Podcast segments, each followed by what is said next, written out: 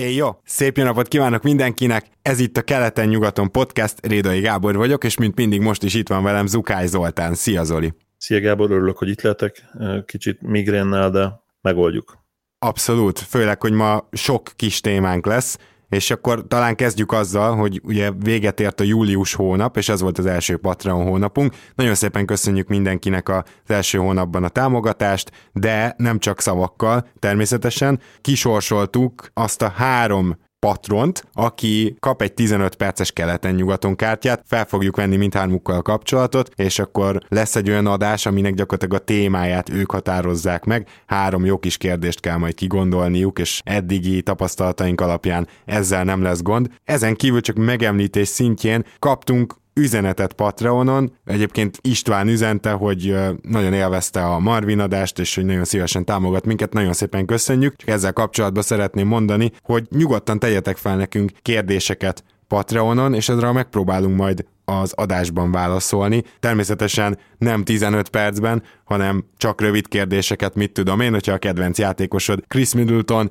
akkor megkérdezheted, hogy mi várható tőle contract year-ben, vagy szerintünk mekkora szerződést kap. Szóval nyilván legyetek ebben együttműködőek, hogy ezeket a kis rövid kérdéseket, akár nem is NBA-vel kapcsolatban. Nekem van egy még jobb ötletem, ugye nekünk még nincsen mailbag adásunk, én azt gondolom, hogy kell majd egy. Pontosan ez volt, igen, nekem is így a kiinduló ötlet. És, és igen, és akkor egy, egy valamiféle mailbag adásba ezeket természetesen akkor tudnánk megválaszolni. És az arra is biztatlak titeket, hogyha esetleg NBA-n kívüli rövid kérdés van, akkor azt majd meg rapid fire-be feltesszük, úgyhogy uh, így, így is tud bővülni a műsor, és hát természetesen, mint jól tudjátok, lehet kérdezni más felületeinken is, uh, általában azokra ugye szoktunk ott válaszolni, vagy rengetegen írnak nekünk a Keleten-nyugaton podcast Facebook oldalára, ott is szoktunk válaszolni, de ha Patreonon kérdezel, akkor abból mindenképpen szeretnénk egy mailbaget is csinálni, úgyhogy bátran van ott egy ilyen message menüpont, és akkor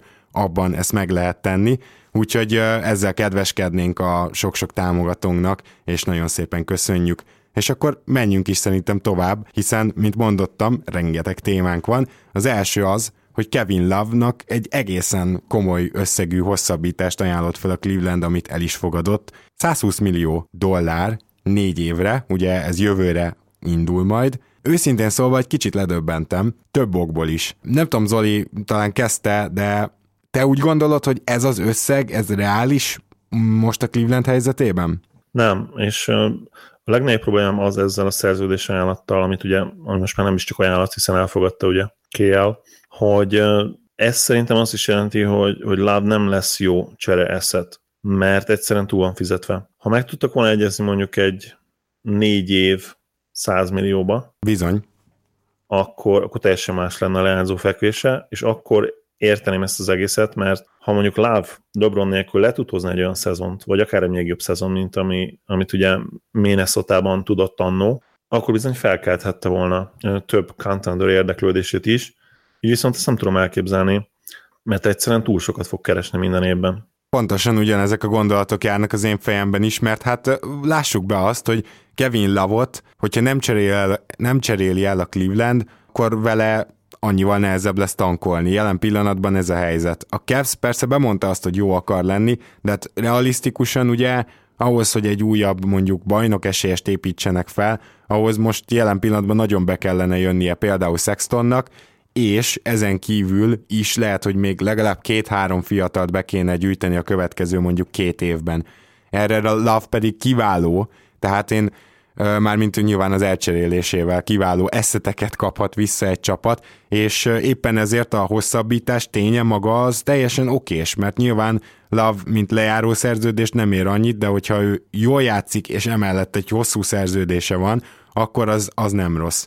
De kapásból a négy évet is sokallom ilyen szempontból, mert ugye sérülékeny játékosról van szó, és ez akkor visszaüthet, amikor mondjuk valaki azt mondja, hogy hát ezt a szerződést átveszem, és még ha csak 100 millió lenne, akkor is ugye ott van, hogy négy év, és akkor már hány éves lesz Lav, és amúgy is sérülékeny, Szóval én a négy évet is sokallom, és a pénzt is sokallom, viszont az könnyen lehet, hogy csak ezért volt hajlandó Love hosszabbítani.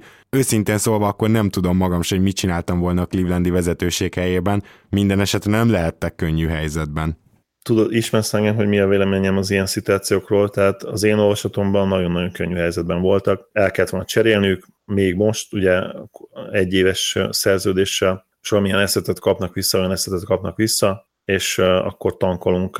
Náluk van a jövő évi pick egyébként? Na most jót kérdeztem, mert valamiért úgy emlékszem, hogy az Atlantánál van, de van rajta protection, úgyhogy gyorsan megnézem neked. Na, ha van rajta protection, akkor azért már azzal tudom is igazolni ezt a, ezt a fajta gondolkodást, hogy, hogy menjünk le kutyába, hogy mindig mondani szoktam, legyünk rosszak egy évben, egy évre, minimum, de nyilván itt több évről beszélünk, újjáépülni a drafton keresztül, amit egyébként nem olyan régen megtettek, és hát csodálatos siker lett az eredménye, hiszen ennek az újjáépülésnek volt köszönhető az, hogy LeBron visszament, ennek az újjáépülésnek volt köszönhető az, hogy Kevin Lavot meg tudták szerezni a minnesota és még ha igaz is, hogy nagyon nagy szerencséjük volt, ugye gyakorlatilag négy első pikket tudtak, ha nem csak az emlékezetem, bemákolni 6-7 év alatt, lehet, hogy csak hármat, de nem, mert ugye volt Bennett, volt Irving, volt Wiggins. Wiggins.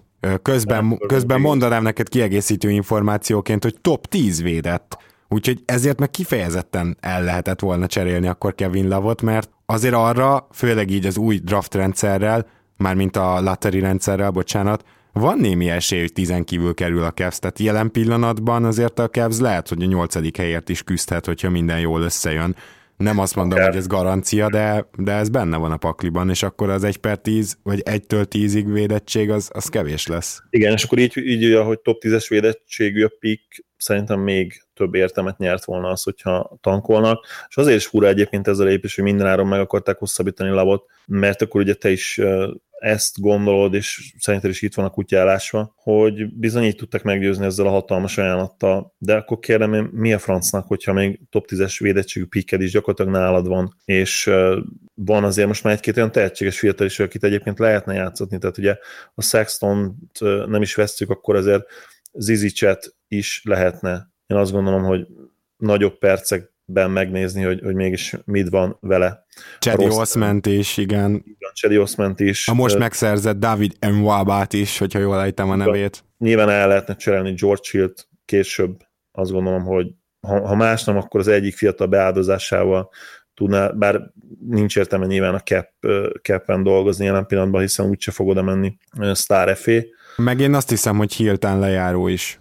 Lehet, hogy lejáró is, igen. Szóval értetetlen, hogy miért kellett ez így ebben, és egyetértek veled abszolút, amit mondtál, hogy, hogy túl hosszú is a szerződés valóban egyértelműen. Tehát egy három éves, akár mondjuk egy 70 milliós, vagy akár egy 75 milliós szerződést is csodálatosan el lehetett volna cserélni. Viszont ha meg ugye azt feltételezik, hogy Láva annyiért nem lett volna hajlandó aláírni, akkor meg nincs probléma. Tehát akkor újjáépülünk, és, és a fiataloknak adunk lehetőséget, szóval nem igazán értem ezt a, ezt a gondolkodást most a Kesz részéről, főleg annak fényében nem, hogy ők csodálatosan újra épültek a draftról pár év alatt, és hihetetlen siker lett belőle. Ugye megtaláltak egy, ha nem is igazi franchise player Irving személybe, de egy olyat, aki, aki második szám opcióként mindenképpen bajnok esélyes csapatban kiváló, és bár Bennett nyilván bust volt, de ugye az egy gyenge draft volt eléggé, azért Wigginsért is elég komoly értéket kaptak, tehát adott volt a követendő példa, a saját példájuk, és fura számomra, hogy nem ezt követik most majd. Igen, egyébként csak három első körösük volt, de volt ott még egy 1 per 4-es 2012-ben, az ugye Dion Waiters volt, illetve egy 1 per 4-es az Irving drafton, az Tristan Thompson, szóval azért voltak itt magas pikkek, és nem is jöttek ki belőle rosszul, ezt talán így mondhatjuk. Történt még egy hosszabbítás, Ráadásul egy restricted free agent kapott szerződést. Azt vizionáltuk, hogy ha nagyon-nagyon, hogy is mondjam, csak konok lesz majd akár Capella, akár az ügynöke, akkor itt nagyon sokáig hoz úzódhat ez a szága, de nem ez történt, és gyakorlatilag 5 évre 90 millió dollárért meghosszabbította a Houston. Na most egy pár dolgot szerintem lássunk tisztán, az egyik az az, hogy csak és kizárólag ennek a piaci helyzetnek, és annak, hogy ő restricted free agent volt, ennek a kettőnek az együttese okozhatta azt, hogy ilyen kevés pénzt kapott kevés, hát bármelyikünk örülne, hogyha hozzánk vágnánk, de én érveltem amellett, hogy ő nem max játékos, és ezt abszolút tartom, de csak hogy helyezzük kontextusba, Ryan Anderson bőven többet keres, mint ő. Gyakorlatilag Plumlee-nak a pénzét kapta meg. Nyilván Plumlee meg túl van fizetve, értem, csak azért jó néha egy-egy ilyen kiélezett példán keresztül is megnézni, hogy bizony ez egy hatalmas üzlet a Houstonnak, és nyilvánvalóan azért jöhetett össze, mert nem volt semmilyen olyan csapat, aki beajánlott volna Kapelának bármit, amit meccselhetett volna a Houston, hiszen a restricted free agenteknél, mint tudjuk, ez történik. És hogyha jobban belegondol az ember, akkor Capella részéről picit értetetlen, hogy ezt így elfogadta, mert igen, van egy pici kockázat abban, hogyha egy évre a QO-ért játszol, de hogy 2019-ben ő így vagy úgy, de megkapott volna egy, hát vagy maxot, vagy közel maxot négy évre, az teljesen biztos. És az a durva, hogy négy évre neki a 2019-ben induló maxa, az több lett volna, mint amit most öt évre kapott. Tehát még azt sem mondhatjuk, hogy így a hosszabb szerződéssel egyszerűen több pénzt kap. És hogyha még max alatt van, még akkor, akkor is 90 millió fölött lett volna ez az összeg, és Kapelláról még azt sem mondhatjuk, hogy olyan hűdesérülékeny. Úgyhogy azt feltételezem, hogy ő talán tényleg nagyon szeret Houstonban játszani. Minden esetre ez a szerződés, hogyha egyszer mondjuk összeesik ez a Houston 2021-ben, mert Harden megsérül, Paul meg már öreg, most csak mondok valamit, akkor ez a szerződés ez elképesztően jól cserélhető szerződés lesz szerintem. Maximálisan egyetértek szinte mindennel, amit mondtál, és uh, még hozzátenném azt, hogy Mavs szurkolóként is nagyon értetetlen és bosszantó ez, hogy Kapel nem, ért, nem írta le a QO-ért, hiszen a, a már most is szép számú opciónkat még egyet növelte volna a következő nyáron, amineket nagyon örültem volna, de ugye sajnos most már ez is megy a levesbe ez a terv. Szemi számolgatta, hogy ha minden igaz, minimum ilyen 40 millió dollár körül összegről mondhat le, ha, ha minden beleszámolsz, ami hát elképesztő azért. Például azért is nagyon fura a döntése, mert ő az a játékos volt, akit jövőre biztos, hogy valaki elvitt volna komoly pénzért, és sőt, tovább megyek, biztos, hogy jó, de minimum feltörekvő tehetséges csapattól kapott volna nagy pénzt. Igen, igen, ne felejtjük, hogy már 19-ben is egy olyan 5-6 csapatnak lesz, de lehet, hogy még többnek, ugye attól függ, hogy hogyan legoznak majd például egy George Hill szerződéssel a csapatok. Szóval meglehetősen sok csapatnak lesz akár max helye. 2020-at meg tényleg ne is említsük, mert ott aztán így ki fog cserélődni a liga, vagy hát ez nem biztos, de a lehetőség ott lesz.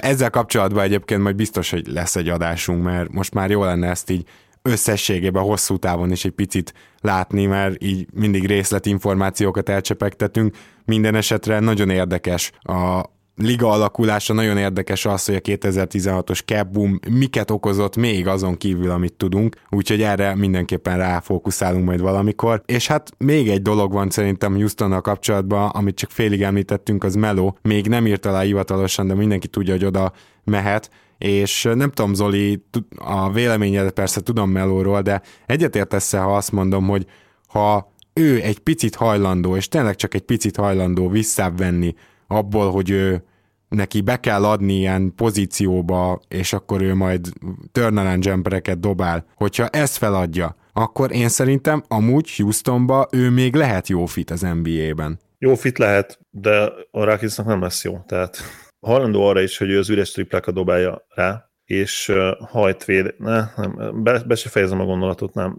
Meló karrierjének érdemi része szerintem két évvel ezelőtt véget ért. Nem gondolom azt, hogy, hogy ő valaha eljut arra szintre agyilag, hogy belássa azt, hogy, hogy ő ma már csak és kizárólag, és az se garantált, de ha valahogy, akkor csak és kizárólag egy kisebb szerepben tud segíteni egy igazán jó csapatot, vagy bármilyen csapatot, bármilyen NBA csapatot. Tehát az ő játékában impact nem volt semmi az elmúlt két évben, mert tehát a, a mostani magunk mögött hagyott szezonban sem, de még megkockáztatom, hogy az az előtti szezonban sem. Az, hogy akkor még átlagolt 20 pontot, az nem jelent semmit. Van a ligában minimum 100, de lehet, hogy 200 játékos, aki 20 pontot tudna átlagolni, hogyha megkapná a zöld lámpát, zöld jelzést, Abszolút. hogy csináljanak, amit akarnak. Tehát ez így önmagában nem jelent semmit, és a friss nyilatkozata is arra engednek következtetni, hogy nagyon messze van ő attól a mentális állapottól, ami, ami ahhoz kéne, hogy ő ténylegesen segítse a Rakicet bármilyen módon. Tehát amit én várok, hogy lehet, hogy D'Antoni megpróbál majd beerőszakolni őt a kezdőbe a szezon elején, és, és ő is picit enged majd a státuszának, de amit nem tudok elképzelni az az, hogy D'Antoni Donovan követve ki se vegye onnan később, akkor sem, amikor mindenki és mindenki anyja számára egyértelmű, hogy a csapat lényegesen rosszabb vele a pályán, tehát ezt nem tudom elképzelni D'Antoniról, és pont ezért azt gondolom, hogy, hogy lehet, hogy Melo a szezon se fogja befejezni majd a Rocketsnál jövőre, mert uh, én abszolút azt várom, hogy a rotáción kívülre fog kerülni nagyon hamar. Én azt gondolom hát, egyébként, hát, hogy uh, tehát, hogy egyrészt meg fogja kapni a lehetőséget, másrészt a Houstonban az azért nagyon érdekes, hogy az, hogy egy-egyezel, az nem probléma. Tehát főleg, hogyha egy mm, jó meccsapot tudsz kialakítani. És egyszerűen az kellene lennie a különbségnek elsősorban, hogy Melónak több pull-up hármast kéne vállalnia, mert ugye Houstonban gyakorlatilag tiltólistás az, amit ő csinál. Na ez egy nagyon érdekes ellentét lesz. Tehát, hogy ő pull-up kettesekből akar majd pontot szerezni, akkor igazad van. De hogyha ezt az egészet kiviszi a tripla vonalon kívülre, akkor nekem meggyőződésem, és komolyan mondom, hogy sokkal tovább bent maradhat, nem csak a rotációban, akár a kezdőben is, mint azt te most gondolod. De kíváncsi leszek, hogy melyikünknek lesz igaza. Minden esetre Houstonban azért Kispol is átalakította a játékát, meglepődnék, hogyha Melo egy kicsit se próbálná meg. Ezen kívül pedig, ami ugye nagyon fontos, az, hogy Melo már évek óta trágya védő, és hát sajnos a négyes poszton is lassan már az, de ez ügyben nagyon valószínű, hogy igazad van, egyébként ez is okozza a többi között azt, hogy tényleg nincsen impactje. Szóval, hogy ez ügyben nem nagyon várok ilyen relevációt, hogy itt hirtelen elkezd védekezni. Azért a switching defense az neki is egy kicsit a segítségére lehet, ami Houstonban van, úgyhogy talán ez egy ilyen mencsvár, és én éppen ezért nagyon kíváncsian várom, hogy mit fog tudni ő letenni az asztalra Houstonban. Szerintem a switching defense nem lesz jó melónak, tehát ő ma már lábon azért elég lassú. A másik probléma pedig az, hogy hát a dobása is rohadtul inkonzisztens, tehát ma Meló már nemhogy, nemhogy nem elit dobó, de nem is jó dobó igazából, tehát ha minden igaz, 13, igen, most meg is néztem, a 13-14-es szezonban volt utoljára igazán jó tripla dobó szezonja, azóta már 30 évesen, 14-15-ben a Knicks-ben 34%-kal dobta, következő évben 33,9%-kal, megint vitatkozhatunk arról, hogy az melyik szezon, tehát 2016-17-es szezonban 35,9%, idén meg 35,7%, tehát ez, ez átlagos tripla dobás, nem jó triplázás, tehát ennél szerintem Tucker is jobban dobta. Jön, akkor mondjuk, mondjuk tényleg azt, hogy tavalyi évi szezonban, meg az idei évben befejezett szezonban is talán azzal leszünk egyébként e- ezekbe a dolgokba a legkorrektebbek, de igen, kétségtelen, hogy egyszerűen hogyha folytatódik ez a, hát hogy is mondjam, csak tendencia, akkor, akkor meg semmi jóban nem reménykedhetnek a Houston drukkerek. Az a hihetetlen, hogy tényleg a státusz olyan ott Melónak, hogy, hogy ő az OKC-ben is 16 pontot átlagolt. Tehát gyakorlatilag addig erőlködött, amíg ő összehozta ezt a 16 pontot. Mert ehhez az kellett, hogy tényleg a csapat egység, a csapat taktika kárára azzal szemben menve dobja rá az iszonyú idióta dobóhelyzeteit, amik nem is helyzetek, tehát Hát nem igen. hiszem, hogy ez bármit fog változni a Rakicnál. Sőt, Na, e- erre vagyok én kíváncsi. Szerintem ez változni fog, és kikerülnek majd a tripla vonalon kívülre ezek a pullapok, úgyhogy gyakorlatilag szerintem... ez az okc is 6,1 triplát dobott rá meccsenként, és nem tudta bedobni őket, tehát most 34 évesen hirtelen majd be fogja dobálni őket, tehát hm, több. hogy már ez egy négy éves tendenciáról beszélünk, 30 éves kora óta folyamatosan gyakorlatilag a dobásra romlik. Hát Én igen. nem tudom elképzelni. Ja, jó, jó, igen, igen, igen, nekem is vannak bajaim azzal, hogy ezt így elképzeljem. Jó, akkor én azt gondolom, hogy itt nagyjából ezt átbeszéltük, és nyilvánvaló az idő fogja eldönteni, hogy Melo tud-e megújulni Houstonban. Most viszont egy egészen másik témára menjünk át. Ugyanis most bemutatnám a műsor első, hát NBA cipő vagy kosárlabda cipő szakértőjét, erre ő mindenképpen válaszolni fog. Vezse Dominik, szia Domi! Sziasztok srácok, örülök, hogy itt lehetek. Hát azért ez túlzás kicsit, hogy szakértő, inkább aki szereti a sneakereket, kicsit a kosárlabdában. Szia Domi, én is üdvözöllek. Akkor szerintem kezdjük el azzal, hogy hát hogy kezdi el ezt valaki gyűjteni, mert akkor nyilvánvalóan itt gyűjteményekről is beszélgetünk. Oké, okay, szerintem mindenki, aki NBA-t követ, illetve aki emellett legalább streetballozni lemegy néha, az annak van egy kosárcipője.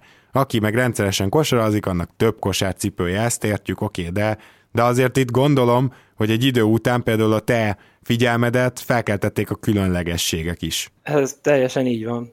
Hát igazából ugye az első cipőmet, amit így kicsit így sneakernek is nevezhetek, azt úgy három és három és fél éve vettem, amit kaptam a szüleimtől igazából, és ott akkor indult el bennem kicsit ez a cipő iránti szeretet, szerelem, ha így fogalmazhatok. Uh-huh. Abszolút, de Fejtsük ezt egy kicsit ki, tehát oké, okay, jól néznek ki, de, de egyébként itt ugye elképesztő különlegességek vannak a piacon, stb. stb. Tehát mik a fokozatok, ahogy így egybe egyre jobban, hogy is mondjam, csak bele szerelmesedik az ember? Hát úgy igazából, aki elsőnek kezdi el ezt gyűjteni, annyira még nem is azt nézi, hogy milyen, hol hordták például Michael Jordannek melyik cipői lehetek, ezekben a Retro 11-re gondolok, az az egyik legkülönlegesebb. Hát aki elkezdi, valószínűleg az elején egy ilyen YouTube videóból, vagy egy NBA mérkőzésen meglátott egy cipőt, a kedvenc kosarasának, és akkor ott egy kicsit, hogy is fogalmazzak, elkezdett érdeklődni a cipők iránt. Én is így voltam például. Nekem a kedvenc kosarasom egyébként Kyrie Irving, és neki is van ugyanígy saját cipője, a Kárik. Például én nekem úgy ő kezdett el ide bevonzani engem,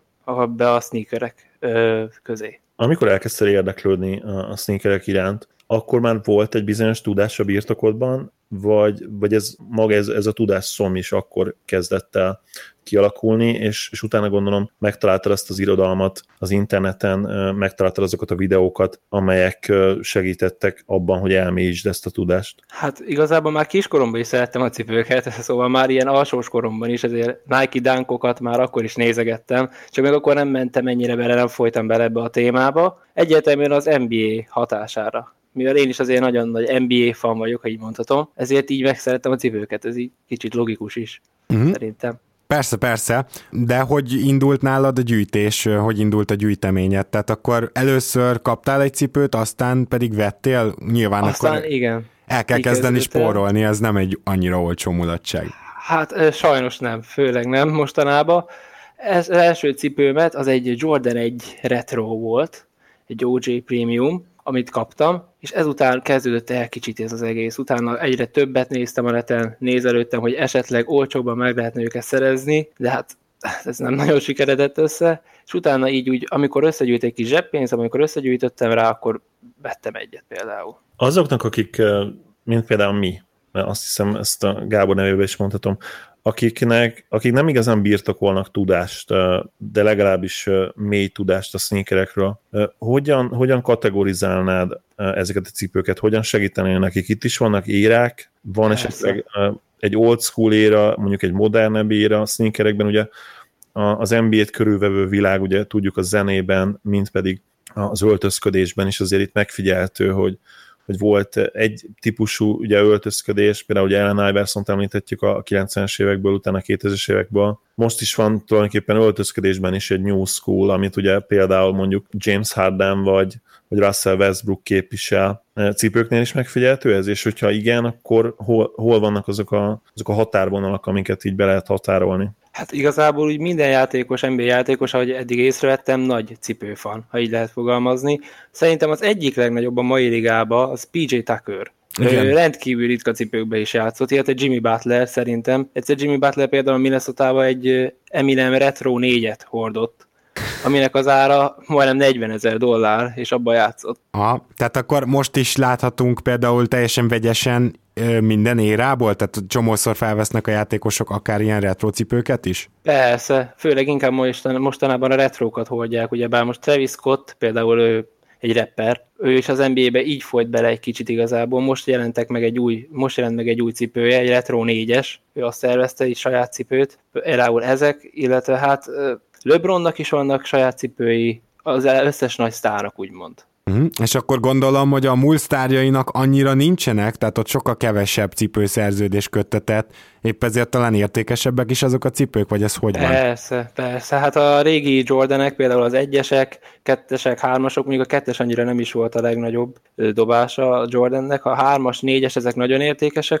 még mai napig is, de hát egyébként nem csak Jordannek voltak cipői az akkor érában, csak ez így megmaradt az átlag embereknek, hogy Jordan, uh-huh. de volt Shaquille is, külön cipője, például Penny hardaway is, Magicnek is volt, bár a Magic cipő az nem is annyira egyedi volt inkább, ha így lehet fogalmazni. Ez egy Magic és a Converse így összedolgozott egy kicsit. Jó, de beszélünk például ezekről a cipőkről. Nyilván ezek tök máshogy néznek ki, mint mondjuk az elődjeik, tök máshogy néznek ki, mint a 2010-esek, szóval visszacsatolva kicsit Zoli kérdésére, tehát hogy akár ilyen stilisztikai sajátosságok mentén, akár bármi egyéb jegy mentén, melyek azok az érák, amiket így meg lehet különböztetni a sneakereknél? Hát ugye a legelső érak, úgy ha lehet így fogalmazni, az a 60-as években már elkezdődött, például a Chuck Taylor által tervezett konverzekkel, amiket akkor még Jerry West, Will Chamberlain, e, ezek a sztárok hordtak. Hát ezek a cipők a mai kosárlabdához hát már nem eléggé frissek, ha így mondhatom. A talp már nem olyan, mint egy Kári 4, egy Kári 4-esnél például, egy Paul George-nál.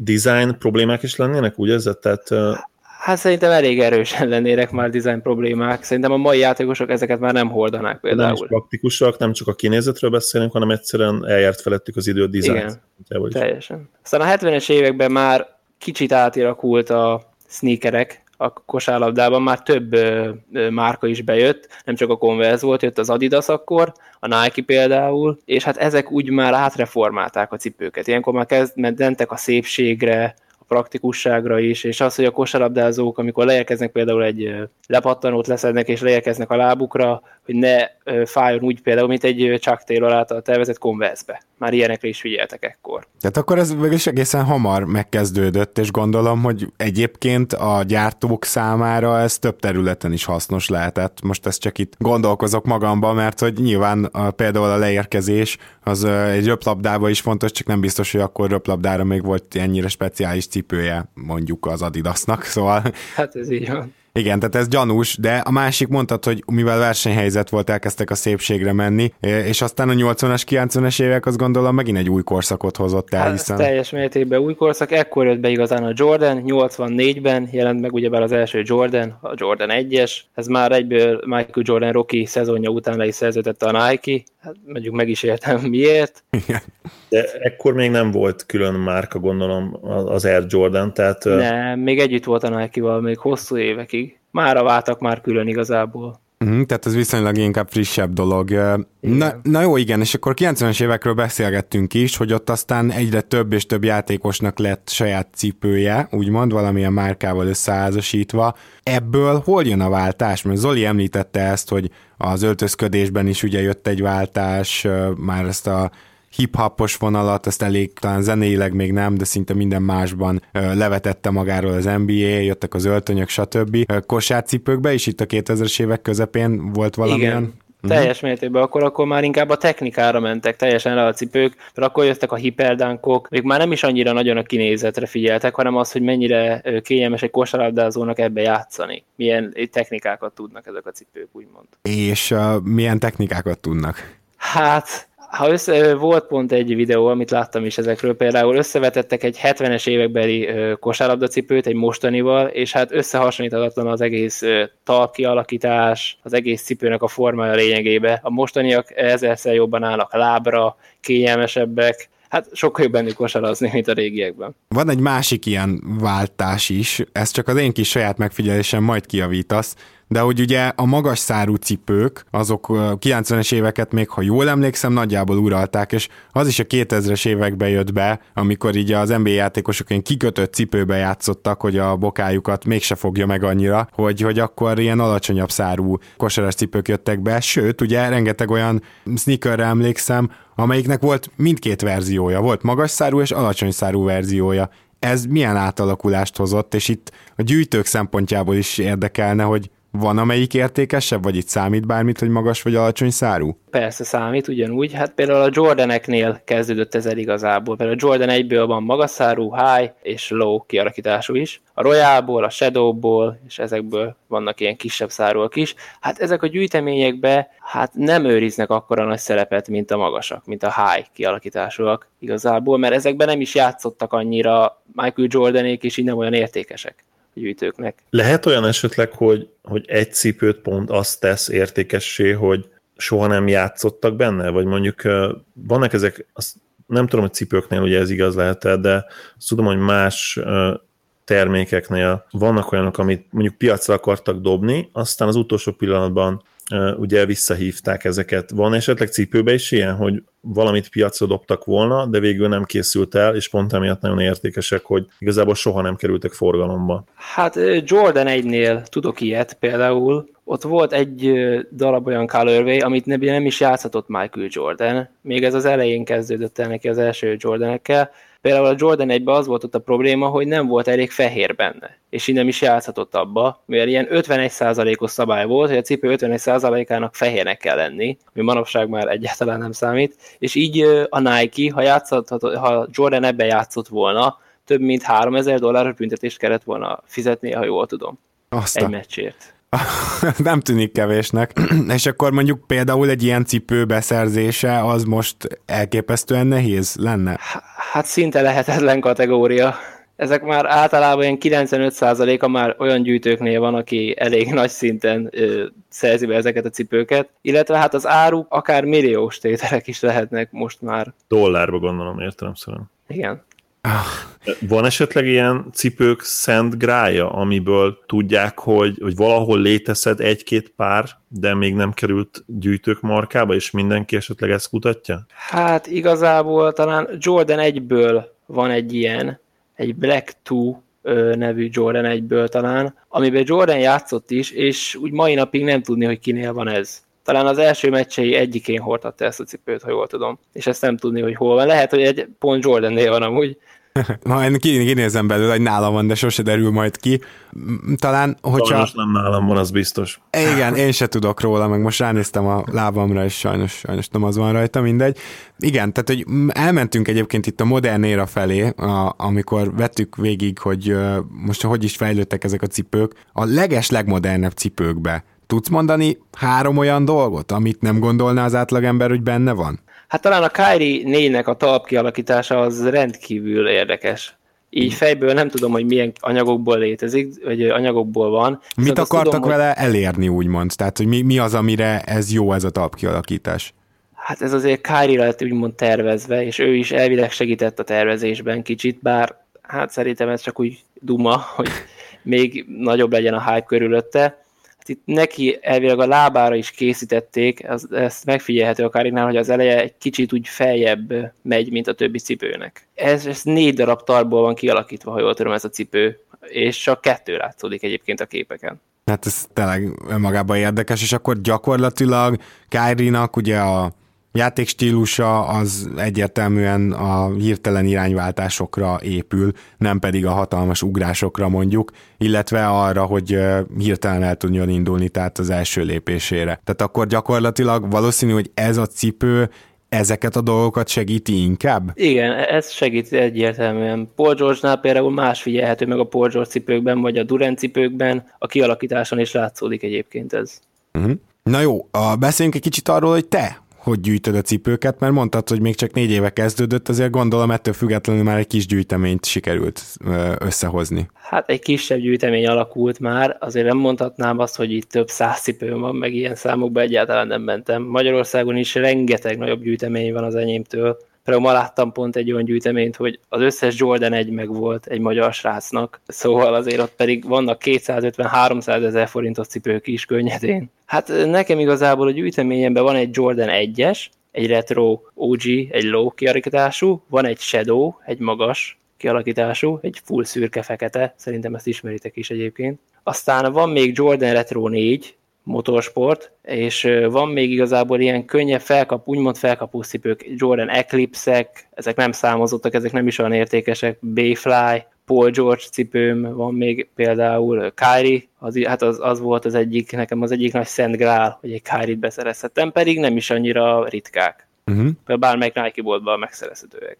Ezeket a cipőket hordod egyébként a hétköznapokban is, vagy gondolom van egy részük, amit, amit időnként felveszel, és van egy, van egy része, amit soha, szinte soha semmilyen körülmények között nem hordanál. Hát van olyan cipő, amit hát egy kicsi esőcseppnél se venném már fel igazából. De van olyan, amit átlagba hordok, persze. Hát én inkább szere, hordani szeretem ezeket a cipőket, nem csak kirakni, persze úgyis nagyon szeretem, meg ki is szoktam egy-két cipőmet dobozba, kiteszem a szobámba például, de én hordani jobban szeretem őket. Na akkor ezzel félig meddig válaszoltál is a következő kérdésemre, de hogyha valami nagyon durva ritkaságot be tudnál szerezni úgy, hogy nem a te méreted, tehát magyarán nem jó a lábadra, viszont mondjuk azt, hogy nevetséges áron tényleg egyszeri alkalom egy életbe, úgy érzed, akkor azt beszereznéd? Hát mindenképpen, tuti, hogy igen. Ezer százalék, legfeljebb utána nagyobb áron akár eladhatnám, és vennék belőle saját méretű cipőket, de ha egy olyan ritkaság lenne, például egy Jordan egy, amit, amit az előbb említettem, hogy Jordan hordta, de nem találták meg,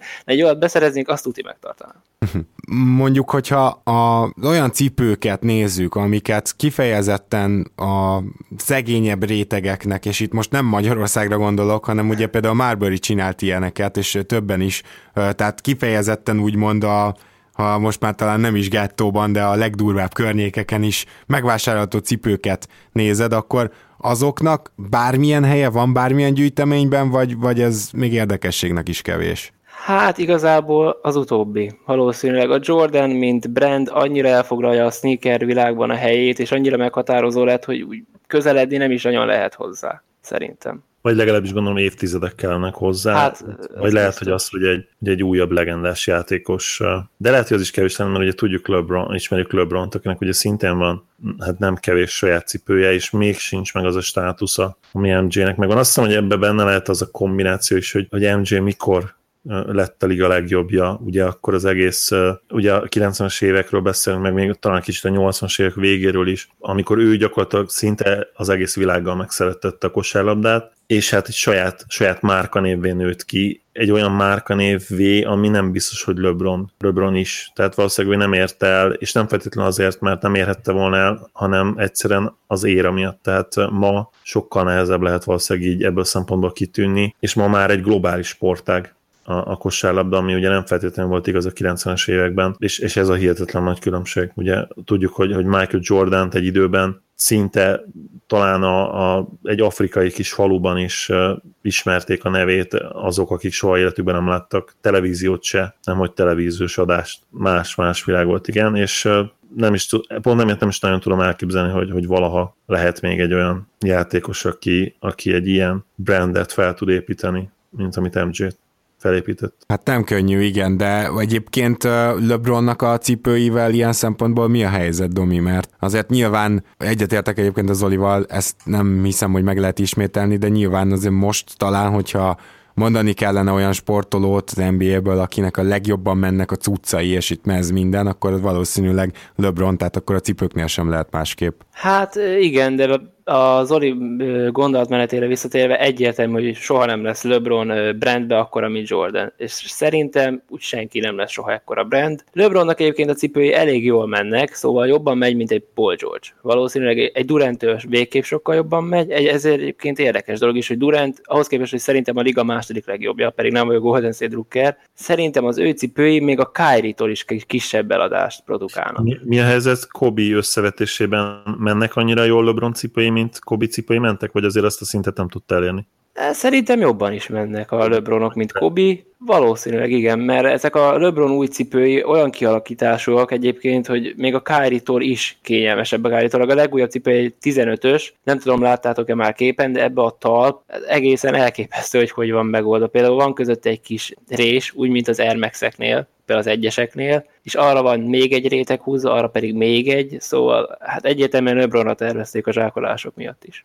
Mm, igen, mondjuk amikor 120 kilóval szeretnék zsákolni, akkor majd szóljatok rám, hogy kapcsoljam ki a 2 de igen. Na hát, és gyakorlatilag van-e olyan dolog, amit kitűztél célnak? Mert nyilvánvaló, ez a gyűjtés elkezdődött, ez a szerelem megvan, az NBA továbbra is nézed, úgyhogy gondolom, hogy, hogy valamiféle célt is kitűztél. Hát cipőteré, cipőgyűjtés terén gondolsz, ugye gondolom. Igen, elsősorban. Igazából nekem az all-time kedvenc játékosom az Allen Iverson, és úgy minden miatt a Philadelphia-t akkor úgy, abban az időben én még nem éltem, de az most így visszanéz a YouTube videókon az ő játékát, nekem ő nagyon megfogott, az egész ruhastílusa, az egész játékos nagyon megfogott.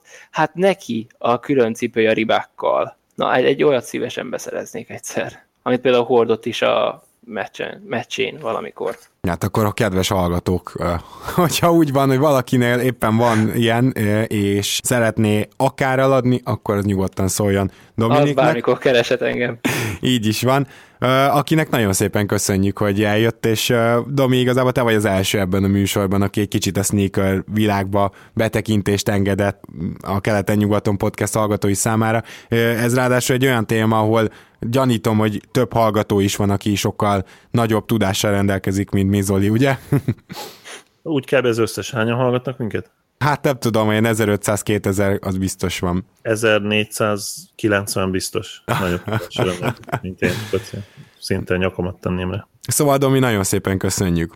Hát én köszönöm a lehetőséget, hogy itt lehettem. Én is köszönöm, hogy elfogadtam a meghívást, Domi. Szia! Sziasztok! A kedves hallgatóknak pedig nagyon szépen köszönjük, hogy, hogy hallgattok minket. Természetesen megtehetitek, hogy a Facebookon követtek, megtehetitek, hogy Soundcloudon követtek, YouTube-on, iTunes-on, és támogathattok is minket akár már havi egy dolcsitól a patreon.com per keleten-nyugatonon, és hát Zoli, neked is nagyon szépen köszönöm, hogy ma is itt voltál. Örülök, hogy itt lettem. Szia Gábor, sziasztok! Köszönjük, hogy hallgattok. Sziasztok! Ha más podcastekre is kíváncsi vagy, hallgassd meg a Béton műsor ajánlóját.